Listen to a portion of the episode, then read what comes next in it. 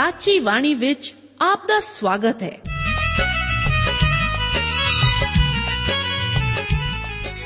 ਪ੍ਰਿय ਸ਼੍ਰੋਤਾ, ਇਹ ਸਾਚੀ ਬਾਣੀ ਕੀ ਹੈ? ਹੋਰ ਇਹ ਸਾਨੂੰ ਕਿੱਥੇ ਮਿਲੂਗੀ? ਇਹ ਸਾਚੀ ਬਾਣੀ ਦਾ ਸਾਡੇ ਜੀਵਨ ਵਿੱਚ ਲਾਭ ਕੀ ਹੈ? ਇਹਦਾ ਸਾਡੇ ਜੀਵਨ ਵਿੱਚ ਮੋਲ ਕੀ ਹੈ? ਇਹ ਸਾਰੇ ਪ੍ਰਸ਼ਨਾਂ ਦਾ ਉੱਤਰ ਸਾਨੂੰ ਇੱਕੋ ਹੀ ਜਗ੍ਹਾ ਲੱਭ ਸਕਦਾ ਹੈ ਤੇ ਉਹ ਹੈ ਜੀਵਤ ਵਚਨ ਧਰਮ ਸ਼ਾਸਤਰ ਬਾਈਬਲ। ਉਹੀ ਜੀਵਤ ਵਚਨ ਦਾ ਅਸੀਂ ਇਸ ਕਾਰਜਕ੍ਰਮ ਵਿੱਚ ਅਧਿਐਨ ਕਰਾਂਗੇ। ਤੇ ਹੁਣ ਪਵਿੱਤਰ ਸ਼ਾਸਤਰ ਬਾਈਬਲ ਦਾ ਅਧਿਐਨ ਸ਼ੁਰੂ ਕਰਨ ਤੋਂ ਪਹਿਲਾਂ ਅਸੀਂ ਆਪਣੇ ਮਨਾਂ ਨੂੰ ਤਿਆਰ ਕਰੀਏ ਇਸ ਭਜਨ ਨਾਲ।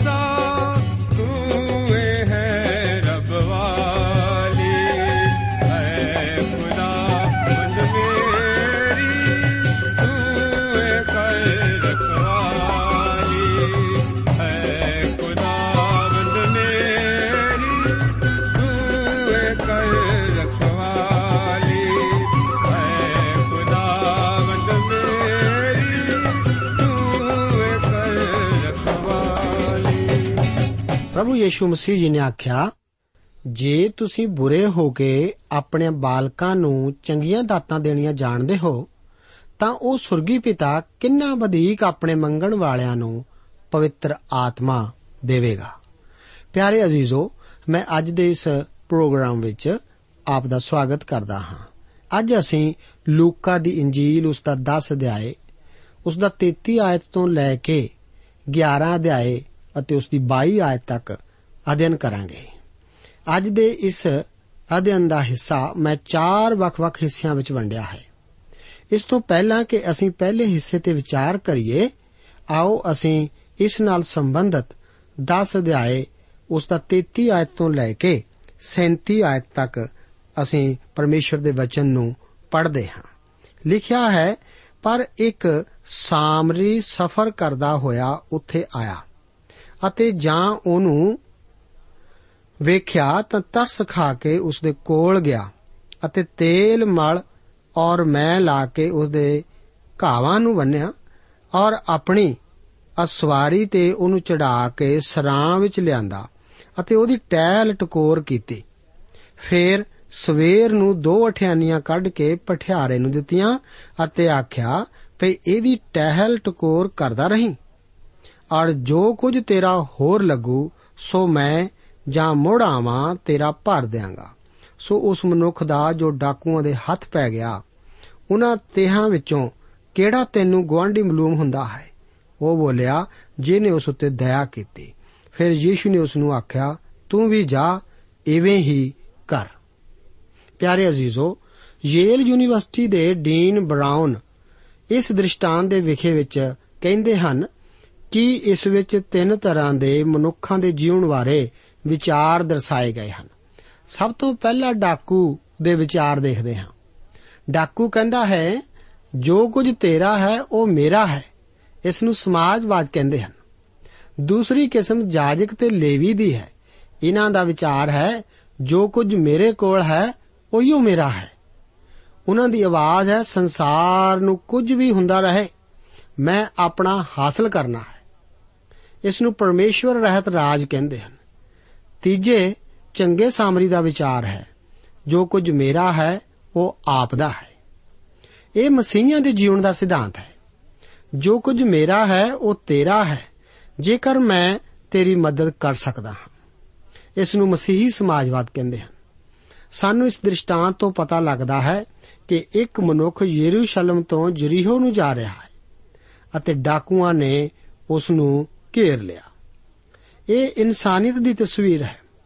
ਇਹ ਸਭ ਕੁਝ ਆਦਮ ਤੋਂ ਚੱਲੀ ਆ ਰਹੀ ਹੈ। ਮਨੁੱਖ ਜਾਤੀ ਯਰੂਸ਼ਲਮ ਤੋਂ, ਜਿਹੜੀ ਕਿ ਪਰਮੇਸ਼ਵਰ ਦੇ ਰਹਿਣ ਦੀ ਥਾਂ ਮੰਨੀ ਜਾਂਦੀ ਹੈ, ਜਰੀਹੋ ਸ਼ਹਿਰ ਵੱਲ ਜਾ ਰਿਹਾ ਸੀ। ਅਸੀਂ ਇੱਥੇ ਵੇਖਦੇ ਹਾਂ ਕਿ ਇਨਸਾਨੀਅਤ ਆਪਣੇ ਆਪ ਨੂੰ ਅਸਮਰਥ ਪਾਉਂਦੀ ਹੈ। ਸਾਰੀ ਮਨੁੱਖ ਜਾਤੀ ਪਾਪ ਕਾਰਨ ਮੋਈ ਹੋਈ ਸੀ। ਇਹ ਮਨੁੱਖ ਅਧਮੋਇਆ ਹੋਇਆ ਪਿਆ ਸੀ। ਡਾਕੂ ਇੱਥੇ ਸ਼ੈਤਾਨ ਨੂੰ ਦਰਸਾਉਂਦੇ ਹਨ। ਇਸ ਵਿਸ਼ੇ ਬਾਰੇ ਯੋਹੰਨਾ ਸਾਨੂੰ ਦੱਸਦਾ ਹੈ, ਸਭ ਜਿਨ੍ਹਾਂ ਮੈਥੋਂ ਅੱਗੇ ਆਏ, ਸੋ ਚੋਰ ਅਤੇ ਡਾਕੂ ਹਨ। ਜਦੋਂ ਭੀੜ ਪ੍ਰਭੂ ਯੀਸ਼ੂ ਮਸੀਹ ਨੂੰ ਕੈਦ ਕਰਨ ਲਈ ਆਈ, ਤਾਂ ਉਹਨਾਂ ਕਿਹਾ, ਯੀਸ਼ੂ ਨੇ ਉਸ ਭੀੜ ਨੂੰ ਆਖਿਆ, ਤਲਵਾਰਾਂ ਅਤੇ ਡਾਂਗਾ ਫੜੀ, ਕੀ ਤੁਸੀਂ ਮੈਨੂੰ ਡਾਕੂ ਵਾਂਗੂ ਫੜਨ ਨੂੰ ਨਿਕਲੇ ਹੋ? ਮੈਂ ਰੋਜ਼ ਹੈਕਲ ਵਿੱਚ ਬੈਠ ਕੇ ਉਪਦੇਸ਼ ਦਿੰਦਾ ਸਾਂ, ਅਤੇ ਤੁਸੀਂ ਮੈਨੂੰ ਨਾ ਫੜਿਆ। ਸ਼ੈਤਾਨ ਚੋਰ ਹੈ। ਅਤੇ ਸਾਡੇ ਪ੍ਰਭੂ ਜੀ ਨੂੰ ਦੋ ਚੋਰਾਂ ਵਿਚਕਾਰ ਸੂਲੀ ਉੱਤੇ ਚੜਾਇਆ ਗਿਆ ਸੀ। ਕੀ ਇਹ ਦਿਲਚਸਪ ਭਰੀ ਗੱਲ ਨਹੀਂ? ਇਸ ਉਪਰੰਤ ਵਚਨ ਸਾਨੂੰ ਦੱਸਦਾ ਹੈ ਕਿ ਇਸ ਜਾਜਕ ਉਸ ਰਸਤੇ ਉਤਰਿਆ ਜਾਂਦਾ ਸੀ ਅਤੇ ਉਹਨੂੰ ਵੇਖ ਕੇ ਲਾਂਬੇ ਹੋ ਕੇ ਲੰਘ ਗਿਆ। ਉਹ ਉਹਨਾਂ ਰੀਤੀ ਰਿਵਾਜਾਂ ਨੂੰ ਦਰਸਾਉਂਦਾ ਹੈ, ਜਿਹੜੀਆਂ ਇੱਕ ਮਨੁੱਖ ਨੂੰ ਨਹੀਂ ਬਚਾ ਸਕਦੀਆਂ। ਕਿਸੇ ਨੇ ਕਿਹਾ ਹੈ ਕਿ ਉਹ ਉਸ ਨੂੰ ਵੇਖ ਕੇ ਤਾਂ ਲੰਘ ਗਿਆ, ਕਿਉਂਕਿ ਉਹ ਮਨੁੱਖ ਪਹਿਲਾਂ ਹੀ ਲੁੱਟਿਆ ਜਾ ਚੁੱਕਿਆ ਸੀ। ਇਸੇ ਤਰ੍ਹਾਂ ਇੱਕ ਲੇਵੀ ਵੀ ਉੱਥੇ ਪਹੁੰਚਿਆ ਅਤੇ ਉਹਨੂੰ ਵੇਖ ਕੇ ਲਾਂਬੇ ਹੋ ਕੇ ਲੰਘ ਗਿਆ। ਉਹ ਧਰਮ ਸ਼ਾਸਤਰ ਦੀ ਪਾਬੰਦੀ ਨੂੰ ਦਰਸਾਉਂਦਾ ਹੈ। ਨਾ ਹੀ ਰੀਤੀ ਰਿਵਾਜ, ਨਾ ਧਰਮ ਸ਼ਾਸਤਰਾਂ ਦੀ ਪਾਬੰਦੀ ਮਨੁੱਖ ਨੂੰ ਬਚਾ ਸਕਦੇ ਹਨ। ਇਸ ਤੋਂ ਬਾਅਦ ਇੱਕ ਸਾਮਰੀ ਉੱਥੇ ਆਇਆ।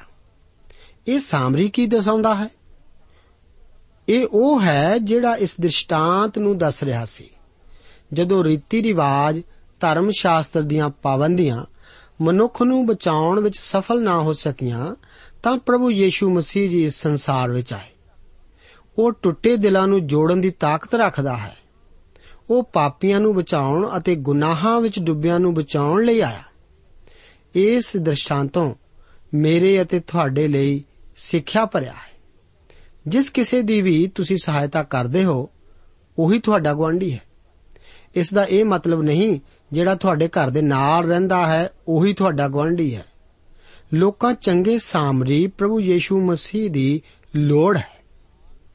ਮੇਰੇ ਪਿਆਰੇ ਅਜ਼ੀਜ਼ੋ, ਅੱਜ ਸੰਸਾਰ ਵਿੱਚ ਪ੍ਰਭੂ ਯੀਸ਼ੂ ਮਸੀਹ ਦੇ ਪ੍ਰਚਾਰ ਨੂੰ ਫੈਲਾਉਣ ਦੇ ਕਈ ਤਰੀਕੇ ਅਪਣਾਏ ਜਾ ਰਹੇ ਹਨ, ਪਰ ਪ੍ਰਭੂ ਨੂੰ ਜਾਣਨ ਵਾਲੇ ਬਹੁਤ ਘੱਟ ਲੋਕ ਹਨ। ਇਹ ਸਭ ਕੁਝ ਉਸ ਨੌਜਵਾਨ ਵਾਂਗ ਹੈ, ਜਿਹੜਾ ਆਪਣੀ ਪ੍ਰੇਮਿਕਾ ਨੂੰ ਕਹਿੰਦਾ ਹੈ, ਮੈਂ ਤੇਰੇ ਲਈ ਉੱਚੇ ਤੋਂ ਉੱਚੇ ਪਹਾੜ ਤੇ ਚੜ ਸਕਦਾ ਹਾਂ।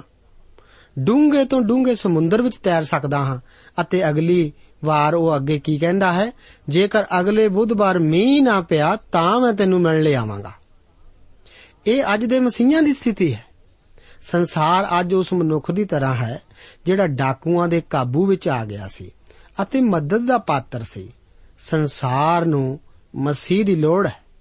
ਪਿਆਰੇ ਅਜ਼ੀਜ਼ੋ, ਮਸੀਹ ਯੀਸ਼ੂ ਨਾ ਸਿਰਫ ਸਾਨੂੰ ਡੁੱਬਣ ਤੋਂ ਬਚਾਉਂਦਾ ਹੈ, ਸਗੋਂ ਸਾਨੂੰ ਤਰਨਾ ਵੀ ਸਿਖਾਉਂਦਾ ਹੈ। ਕਰਮ ਕਾਂਡ ਅਤੇ ਧਰਮ ਸ਼ਾਸਤਰ ਦੀਆਂ ਪਾਬੰਦੀਆਂ ਸਾਨੂੰ ਤਰਨ ਲਈ ਕਹਿੰਦੀਆਂ ਹਨ, ਪਰ ਮਨੁੱਖ ਨਹੀਂ ਤਰ ਸਕਦਾ।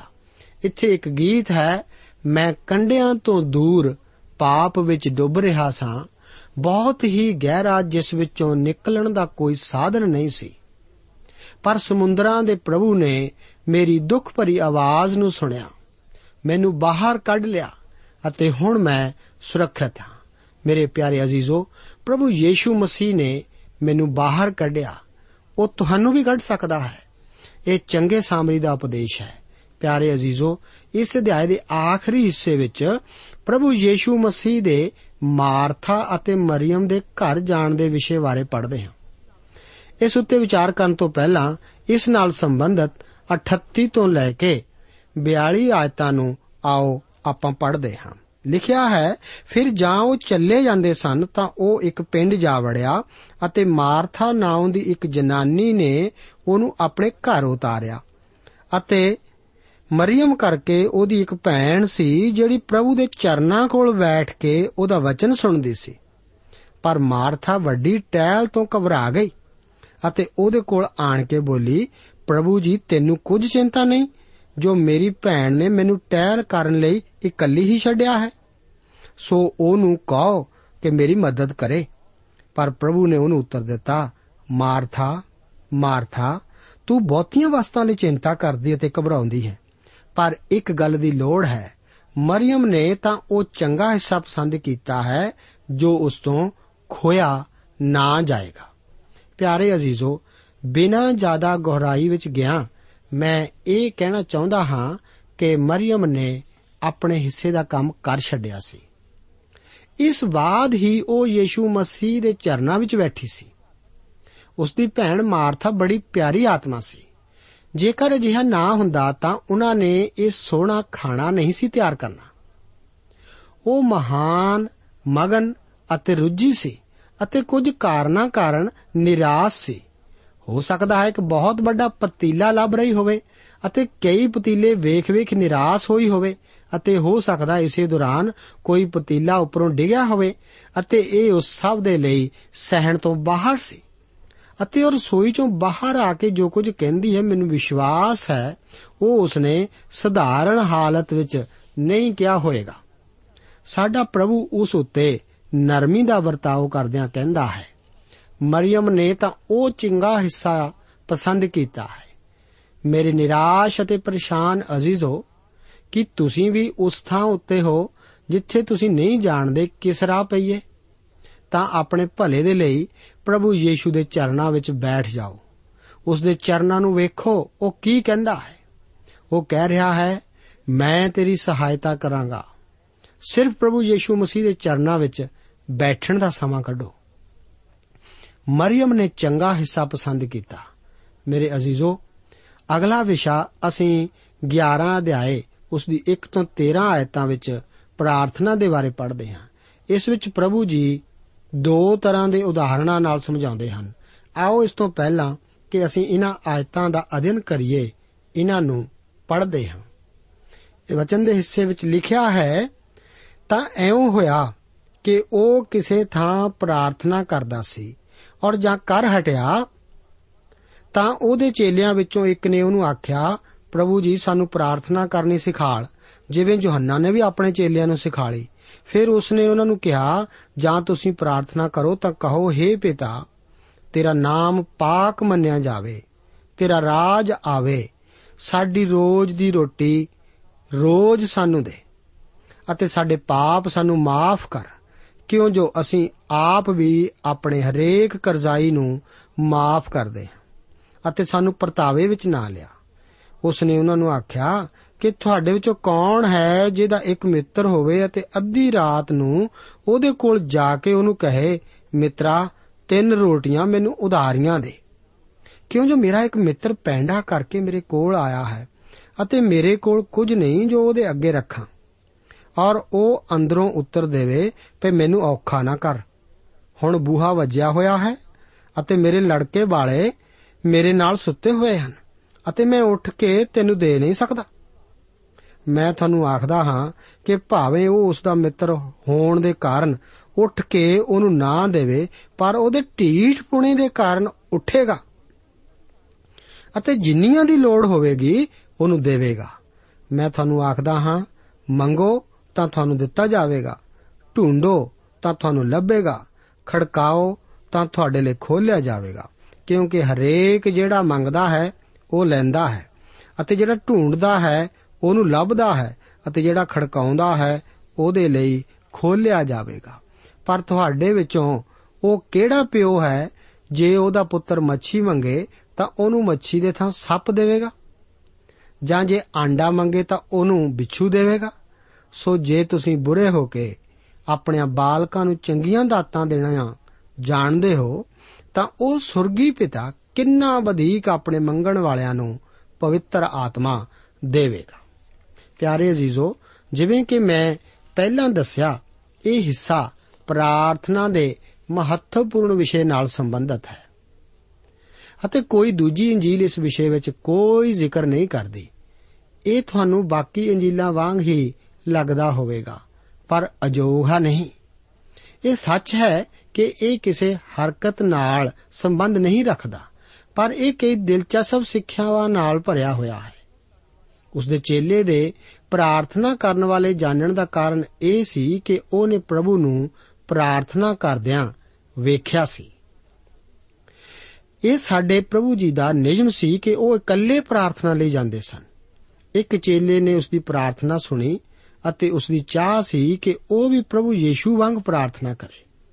ਮੇਰੇ ਪਿਆਰੇ ਅਜ਼ੀਜ਼ੋ, ਇਸ ਵੇਲੇ ਪ੍ਰਭੂ ਯੀਸ਼ੂ ਪਰਮੇਸ਼ਵਰ ਦੇ ਸੱਜੇ ਹੱਥ ਬੈਠਾ ਸਾਡੇ ਲਈ ਪ੍ਰਾਰਥਨਾ ਕਰ ਰਿਹਾ ਹੈ। ਉਹ ਸਾਡਾ ਮਹਾਨ ਵਿਚੋਲਾ ਹੈ। ਇਸ ਲਈ ਇਹ ਬਹੁਤ ਹੀ ਚੰਗਾ ਵਿਚਾਰ ਹੈ ਕਿ ਅਸੀਂ ਉਸ ਨੂੰ ਆਖੀਏ ਕਿ ਉਹ ਸਾਨੂੰ ਪ੍ਰਾਰਥਨਾ ਕਰਨੀ ਸਿਖਾਵੇ। ਸਾਨੂੰ ਕਹਿਣਾ ਚਾਹੀਦਾ ਹੈ, ਪ੍ਰਭੂ, ਸਾਨੂੰ ਪ੍ਰਾਰਥਨਾ ਕਰਨੀ ਸਿਖਾਲ। ਇਹ ਚੇਲਾ ਸਧਾਰਨ ਤੌਰ ਤੇ ਨਹੀਂ ਸੀ ਕਹਿ ਰਿਹਾ ਕਿ ਪ੍ਰਾਰਥਨਾ ਕਿਵੇਂ ਕਰੀਏ। ਇਹ ਤਾਂ ਪ੍ਰਭੂ ਨੇ ਪਹਾੜੀ ਉਪਦੇਸ਼ ਵਿੱਚ ਦੱਸਿਆ ਹੀ ਸੀ ਕਿ ਕਿਵੇਂ ਪ੍ਰਾਰਥਨਾ ਕਰੀਏ। ਇਹ ਚੇਲਾ ਇੱਕ ਤਰੀਕੇ ਬਾਰੇ ਨਹੀਂ ਸੀ ਪੁੱਛ ਰਿਹਾ। ਕਲਾ ਜਾਂ ਰਿਵਾਜ ਬਾਰੇ ਨਹੀਂ ਸੀ ਪੁੱਛ ਰਿਹਾ। ਇਹ ਇਸ ਤਰ੍ਹਾਂ ਦਾ ਵਿਸ਼ੇ ਨਹੀਂ ਸੀ ਕਿ ਕਿਵੇਂ ਕੀਤਾ ਜਾਵੇ, ਪਰ ਉਹ ਪ੍ਰਭੂ ਯੀਸ਼ੂ ਵਾਂਗ ਪ੍ਰਾਰਥਨਾ ਕਰਨਾ ਚਾਹੁੰਦਾ ਸੀ। ਪਿਆਰੇ ਅਜ਼ੀਜ਼ੋ, ਪਰਮੇਸ਼ਵਰ ਸਾਡੀ ਸਹਾਇਤਾ ਕਰੇ। ਕਿ ਅਸੀਂ ਇਸ ਵਾਂਗ ਪ੍ਰਾਰਥਨਾ ਵਿੱਚ ਸਮਾਂ ਬਿਤਾਉਣ ਵਾਲੇ ਬਣੀਏ। ਸਾਨੂੰ ਬਹੁਤੇ ਪ੍ਰਚਾਰਕਾਂ, ਗਿਰਜਿਆਂ ਜਾਂ ਮਿਸ਼ਨਰੀਆਂ ਦੀ ਲੋੜ ਹੈ, ਜੋ ਸਾਨੂੰ ਬਹੁਤ ਸਾਰੇ ਅਜਿਹੇ ਲੋਕਾਂ ਦੀ ਲੋੜ ਹੈ, ਜਿਹੜੇ ਜਾਣਦੇ ਹੋਣ ਕਿ ਪ੍ਰਾਰਥਨਾ ਕਿਵੇਂ ਕਰੀਏ। ਪ੍ਰਭੂ ਯੀਸ਼ੂ ਜੀ ਦੇ ਦੱਸੇ ਦ੍ਰਿਸ਼ਟਾਂਤ ਨੂੰ ਮੈਂ ਇਸ ਤਰ੍ਹਾਂ ਦੱਸਣਾ ਚਾਹੁੰਦਾ ਹਾਂ। ਮੰਨ ਲਵੋ ਇੱਕ ਆਦਮੀ ਆਪਣੀ ਧੀਮੀ ਅਤੇ ਬੱਚਿਆਂ ਨਾਲ ਅੰਮ੍ਰਿਤਸਰ ਰਹਿੰਦਾ ਹੈ। ਉਸ ਦੀ ਸੱਸ ਦੀ ਚਿੱਠੀ ਆਈ ਕਿ ਮੈਂ ਫਲਾਨੀ ਤਰੀਕ ਨੂੰ ਤੁਹਾਡੇ ਕੋਲ ਆ ਰਹੀ ਹਾਂ। ਉਹ ਸਮਾਂ ਵੀ ਦੱਸਦੀ ਹੈ ਕਿ ਦੁਪਹਿਰ ਦੇ ਵੇਲੇ। ਹੁਣ ਉਹ ਦਿਨ ਆਉਂਦਾ ਹੈ ਅਤੇ ਉਹ ਨਹੀਂ ਆਉਂਦੀ। ਉਸ ਨੂੰ ਪਤਾ ਲੱਗਦਾ ਹੈ ਕਿ ਉਸ ਦੀ ਸੱਸ ਗੱਡੀ ਲੇਟ ਆਉਣ ਕਾਰਨ ਲੇਟ ਆਵੇਗੀ। ਉਹ ਸੋਚਦੇ ਹਨ, ਲੇਟ ਉਹ ਖਾਣਾ ਖਾ ਕੇ ਹੀ ਆਵੇਗੀ ਅਤੇ ਉਹ ਖਾਣਾ ਖਾ ਕੇ ਸੌਂ ਜਾਂਦੇ ਹਨ। ਅੱਧੀ ਰਾਤ ਉਸ ਦੀ ਸੱਸ ਆਉਂਦੀ ਹੈ ਅਤੇ ਉਹ ਆਪਣੇ ਗਵਾਂਢੀ ਕੋਲੋਂ ਭੋਜਨ ਦੀ ਮੰਗ ਕਰਦਾ ਹੈ। ਉਸ ਦਾ ਗਵਾਂਢੀ ਕਹਿੰਦਾ ਹੈ, ਮੈਂ ਆਪਣੇ ਬੱਚਿਆਂ ਨਾਲ ਸੁੱਤਾ ਪਿਆ ਹਾਂ। ਸਵੇਰੇ ਆਵੇਂ। ਲੇਕਿਨ ਉਹ ਬੂਹੇ ਨੂੰ ਖੜਕਾਉਂਦਾ ਹੀ ਰਹਿੰਦਾ ਹੈ ਅਤੇ ਆਖਿਰ ਉਸ ਦਾ ਗਵਾਂਢੀ ਉਸ ਨੂੰ ਭੋਜਨ ਦਿੰਦਾ ਹੈ। ਮੇਰੇ ਅਜ਼ੀਜ਼ੋ, ਕੀ ਤੁਸੀਂ ਸੋਚਦੇ ਹੋ ਕਿ ਪਰਮੇਸ਼ਰ ਸੁੱਤਾ ਪਿਆ ਹੈ? ਕੀ ਤੁਸੀਂ ਸੋਚਦੇ ਹੋ ਕਿ ਜਦੋਂ ਤੁਸੀਂ ਪ੍ਰਾਰਥਨਾ ਕਰਦੇ ਹੋ ਤਾਂ ਉਹਨੂੰ ਤੁਸੀਂ ਨਹੀਂ ਜਗਾ ਸਕਦੇ? ਕੀ ਤੁਸੀਂ ਇਹ ਸੋਚਦੇ ਹੋ ਕਿ ਉਹ ਤੁਹਾਡੀਆਂ ਪ੍ਰਾਰਥਨਾਵਾਂ ਦਾ ਉੱਤਰ ਨਹੀਂ ਦੇਣਾ ਚਾਹੁੰਦਾ? ਮੇਰੇ ਅਜ਼ੀਜ਼ੋ, ਪ੍ਰਭੂ ਦਾ ਵਚਨ ਇਸ਼ਾਇਆ ਨਬੀ ਦੀ ਪੋਥੀ ਉਸ ਦਾ 65 ਅਧਿਆਇ ਉਸ ਦੀ 24 ਆਇਤ ਵਿੱਚ ਦੱਸਦਾ ਹੈ ਐਵੇਂ ਹੋਵੇਗਾ ਕਿ ਉਹਨਾਂ ਦੇ ਪੁਕਾਰਨ ਤੋਂ ਪਹਿਲਾਂ ਮੈਂ ਉੱਤਰ ਦਿਆਂਗਾ ਅਤੇ ਉਹ ਅਜੇ ਗੱਲਾਂ ਹੀ ਕਰਦੇ ਹੋਣਗੇ ਕਿ ਮੈਂ ਸੁਣ ਲਵਾਂਗਾ। ਪਿਆਰੇ ਅਜ਼ੀਜ਼ੋ, ਇਸ ਤੋਂ ਪਹਿਲਾਂ ਕਿ ਤੁਸੀਂ ਪ੍ਰਾਰਥਨਾ ਕਰੋ, ਇਹ ਗੱਲ ਪੱਕੀ ਕਰੇ ਕਿ ਕੀ ਉਹ ਤੁਹਾਡਾ ਪਿਓ ਹੈ? ਯੋਹੰਨਾ 1 ਅਧਿਆਇ ਉਸ ਦੀ 12 ਆਇਤ ਵਿੱਚ ਲਿਖਿਆ ਹੈ, ਪਰ ਜਿਨ੍ਹਾਂ ਨੇ ਉਸ ਨੂੰ ਕਬੂਲ ਕੀਤਾ ਉਸ ਨੇ ਉਹਨਾਂ ਨੂੰ ਪਰਮੇਸ਼ਵਰ ਦੇ ਪੁੱਤਰ ਹੋਣ ਦਾ ਹੱਕ ਦਿੱਤਾ। ਅਰਥਾਤ ਜਿਨ੍ਹਾਂ ਨੇ ਉਹਦੇ ਨਾਂ ਉੱਤੇ ਨੇਚਾ ਕੀਤੀ। ਇਸ ਲਈ ਤੁਸੀਂ ਜੋ ਵੀ ਮੰਗਦੇ ਹੋ, ਉਹੀ ਤੁਹਾਡਾ ਪਰਮੇਸ਼ਵਰ ਦਿੰਦਾ ਹੈ। ਉਸ ਨੇ ਉਸ ਵੇਲੇ ਚੇਲਿਆਂ ਨੂੰ ਪਵਿੱਤਰ ਆਤਮਾ ਮੰਗਣ ਲਈ ਆਖਿਆ ਇਹ ਸਭ ਕੁਝ ਪਿੰਤੇਕਸ ਤੋਂ ਪਹਿਲਾਂ ਦੀ ਗੱਲ ਹੈ। ਮੇਰੇ ਅਜ਼ੀਜ਼ੋ, ਅੱਜ ਦੇ ਬਾਈਬਲ ਵਿਚਾਰ ਦੇ ਆਖਰੀ ਹਿੱਸੇ ਵਿੱਚ ਅਸੀਂ ਪ੍ਰਭੂ ਯੀਸ਼ੂ ਮਸੀਹ ਜੀ ਦੇ ਰਾਹੀਂ ਇੱਕ ਭੂਤ ਨੂੰ ਕੱਢਣ ਬਾਰੇ ਵੇਖਦੇ ਹਾਂ। ਆਓ ਇਸ ਵਿਚਾਰ ਕਰਨ ਤੋਂ ਪਹਿਲਾਂ ਇਸ ਨਾਲ ਸੰਬੰਧਿਤ 14 ਤੋਂ ਲੈ ਕੇ 22 ਆਇਤਾਂ ਨੂੰ ਅਸੀਂ ਪਰਮੇਸ਼ਰ ਦੇ ਵਚਨ ਵਿੱਚੋਂ ਪੜ੍ਹਦੇ ਹਾਂ। ਇੱਥੇ ਲਿਖਿਆ ਹੈ ਉਹ ਇੱਕ ਗੁੰਗੇ ਭੂਤ ਨੂੰ ਕੱਢਦਾ ਪਿਆ ਸੀ ਅਤੇ ਐਵੇਂ ਹੋਇਆ ਕਿ ਜਾਂ ਭੂਤ ਨਿਕਲ ਗਿਆ। ਤਾਂ ਉਸ ਗੁੰਗਾ ਬੋਲਣ ਲੱਗ ਪਿਆ ਔਰ ਲੋਕ ਹੈਰਾਨ ਹੋਏ। ਪਰ ਉਹਨਾਂ ਵਿੱਚੋਂ ਕਿੰਨਿਆਂ ਨੇ ਆਖਿਆ, ਜੋ ਉਹ ਭੂਤਾਂ ਦੇ ਸਰਦਾਰ ਬਿਆਲਜ਼ਬੂਲ ਦੀ ਸਹਾਇਤਾ ਨਾਲ ਭੂਤਾਂ ਨੂੰ ਕੱਢਦਾ ਹੈ ਅਤੇ ਹੋਰਨਾਂ ਨੇ ਪਰਤਾਉਣ ਲਈ ਆਕਾਸ਼ ਵੱਲੋਂ ਇੱਕ ਨਿਸ਼ਾਨ ਉਸ ਤੋਂ ਮੰਗਿਆ, ਪਰ ਉਸ ਨੇ ਉਹਨਾਂ ਨੂੰ ਸੋਚਾਂ ਨੂੰ ਜਾਣ ਕੇ ਉਹਨਾਂ ਨੂੰ ਆਖਿਆ, ਭਈ ਜਿਸ ਕਿਸੇ ਰਾਜ ਵਿੱਚ ਫੁੱਟ ਪੈਂਦੀ, ਸੋ ਉੱਜੜ ਜਾਂਦਾ ਹੈ ਅਤੇ ਘਰ ਘਰ ਉੱਤੇ ਡਿੱਗ ਪੈਂਦਾ ਹੈ। ਸੋ ਜੇ ਸ਼ੈਤਾਨ ਦੇ ਆਪਣੇ ਆਪ ਵਿੱਚ ਹੀ ਫੁੱਟ ਪੈ ਗਈ, ਤਾਂ ਉਸ ਦਾ ਰਾਜ ਕਿੱਕਰ ਠਹਿਰੇਗਾ। ਤੁਸੀਂ ਤਾਂ ਆਖਦੇ ਹੋ, ਭਈ ਮੈਂ ਬਿਆਲ ਜ਼ਬੂਲ ਦੀ ਸਹਾਇਤਾ ਨਾਲ ਭੂਤਾਂ ਨੂੰ ਕੱਢਦਾ ਹਾਂ। ਔਰ ਜੇ ਮੈਂ ਬਿਆਲ ਜ਼ਬੂਲ ਦੀ ਸਹਾਇਤਾ ਨਾਲ ਭੂਤਾਂ ਨੂੰ ਕੱਢਦਾ ਹਾਂ, ਤਾਂ ਤੁਹਾਡੇ ਪੁੱਤਰ ਕਿਹਦੀ ਸਹਾਇਤਾ ਨਾਲ ਕੱਢਦੇ ਹਨ? ਬਸ ਤੁਹਾਡਾ ਨਿਆਂ ਕਰਨ ਵਾਲੇ ਉਹ ਹੋਣਗੇ। ਪਰ ਜੇ ਮੈਂ ਪਰਮੇਸ਼ਵਰ ਦੀ ਉਂਗਲ ਨਾਲ ਭੂਤਾਂ ਨੂੰ ਕੱਢਦਾ ਹਾਂ, ਤਾਂ ਪਰਮੇਸ਼ਵਰ ਦਾ ਰਾਜ ਤੁਸਾਂ ਉੱਤੇ ਆ ਪਹੁੰਚਿਆ ਹੈ। ਜਦ ਕੋਈ ਜੋਰਾਵਰ ਹਥਿਆਰ ਬੰਨੀ ਆਪਣੇ ਘਰ ਦੀ ਰਖਵਾਲੀ ਕਰਦਾ ਹੈ, ਤਾਂ ਉਸ ਦਾ ਮਾਲ ਬਚ ਰਹਿੰਦਾ ਹੈ। ਪਰ ਜੇ ਕੋਈ ਉਸ ਨਾਲੋਂ ਜੋਰਾਵਰ ਆਣ ਕੇ ਉਹਨੂੰ ਜਿੱਤ ਲਵੇ, ਤਾਂ ਉਹਦੇ ਸਾਰੇ ਹਥਿਆਰ ਜਿਨ੍ਹਾਂ ਉੱਤੇ ਉਹਦਾ ਮਾਣ ਸੀ ਖੋ ਲੈਂਦਾ ਅਤੇ ਉਹ ਆਪਣੀ ਲੁੱਟ ਵੰਡ ਦਿੰਦਾ ਹੈ। ਅਜ਼ੀਜ਼ੋ, ਇਸ ਹਿੱਸੇ ਵਿੱਚ ਅਸੀਂ ਵੇਖਦੇ ਹਾਂ ਕਿ ਫਰੀਸੀਆਂ ਕੋਲ ਅਚੰਬੇ ਦੇ ਕੰਮਾਂ ਦਾ ਕੋਈ ਜਵਾਬ ਨਹੀਂ ਸੀ। ਇਹ ਸਾਰੇ ਚੰਬੇ ਦੇ ਕੰਮ ਉਹਨਾਂ ਦੀਆਂ ਅੱਖਾਂ ਦੇ ਸਾਹਮਣੇ ਹੋ ਰਹੇ ਸਨ। ਉਹ ਇਹਨਾਂ ਤੋਂ ਇਨਕਾਰ ਤਾਂ ਨਹੀਂ ਕਰ ਸਕਦੇ ਸਨ।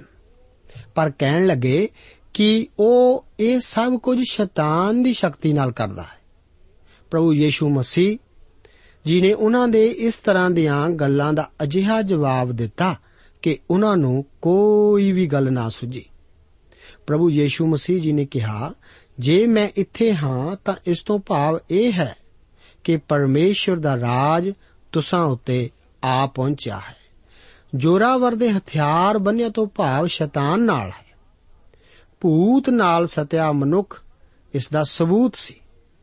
ਪਰ ਅਸੀਂ ਵੇਖਦੇ ਹਾਂ ਕਿ ਯੀਸ਼ੂ ਮਸੀਹ ਸ਼ੈਤਾਨ ਨਾਲੋਂ ਵੀ ਜ਼ੋਰਾਵਰ ਹਨ। ਇਹੋ ਇੱਕ ਕਾਰਨ ਸੀ ਕਿ ਉਹ ਭੂਤ ਨੂੰ ਕੱਢ ਸਕਦੇ ਸਨ। ਪਿਆਰੇ ਅਜ਼ੀਜ਼ੋ, ਜ਼ੋਰਾਵਰ ਆਦਮੀ ਹਥਿਆਰ ਬੰਨੇ, ਆਪਣੇ ਘਰ ਦੀ ਰਖਵਾਲੀ ਕਰਦਾ ਹੈ। ਇਸ ਤੋਂ ਸਾਨੂੰ ਸਿੱਖਿਆ ਮਿਲਦੀ ਹੈ ਕਿ ਇਸ ਸੰਸਾਰ ਵਿੱਚ ਅਜਿਹੇ ਹਨ ਜਿਹੜੇ ਸਾਨੂੰ ਹਥਿਆਰਾਂ ਤੋਂ ਰਹਿਤ ਕਰਨਾ ਚਾਹੁੰਦੇ ਹਨ। ਸਾਡੇ ਹੀ ਘਰ ਵਿੱਚ ਸਾਨੂੰ ਹਥਿਆਰਾਂ ਤੋਂ ਵਾਂਝਾ ਕਰਨਾ ਚਾਹੁੰਦੇ ਹਨ।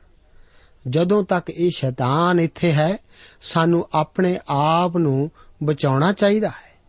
ਸਾਨੂੰ ਪਰਮੇਸ਼ਵਰ ਦੇ ਦੁਆਰਾ ਦਿੱਤੇ ਸਾਰੇ ਹਥਿਆਰਾਂ ਨੂੰ ਪਹਿਨ ਕੇ ਫੜਨਾ ਚਾਹੀਦਾ ਹੈ। ਪ੍ਰਭੂ ਯੀਸ਼ੂ ਮਸੀਹ ਅੱਗੇ ਪ੍ਰਾਰਥਨਾ ਕਰਨੀ ਚਾਹੀਦੀ ਹੈ, ਤਾਂ ਹੀ ਸਾਡੀ ਮੁਕਤੀ ਹੋ ਸਕਦੀ ਹੈ। ਅਸੀਂ ਸਵਰਗਾਂ ਦੇ ਹੱਕਦਾਰ ਹੋ ਸਕਦੇ ਹਾਂ।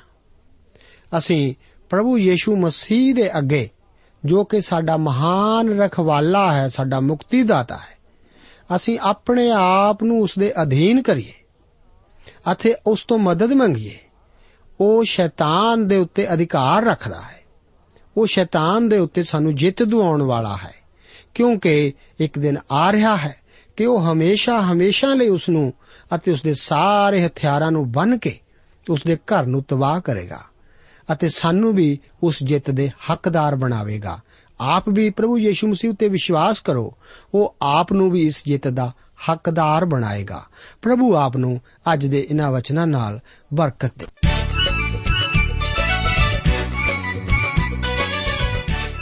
ਦੋਸਤੋ, ਸਾਨੂੰ ਉਮੀਦ ਹੈ ਕਿ ਇਹ ਕਾਰਜਕ੍ਰਮ ਤੁਹਾਨੂੰ ਪਸੰਦ ਆਇਆ ਹੋਵੇਗਾ ਤੇ ਇਹ ਕਾਰਜਕ੍ਰਮ ਸੁਣ ਕੇ ਤੁਹਾਨੂੰ ਬਰਕਤਾਂ ਮਿਲੀਆਂ ਹੋਣਗੀਆਂ।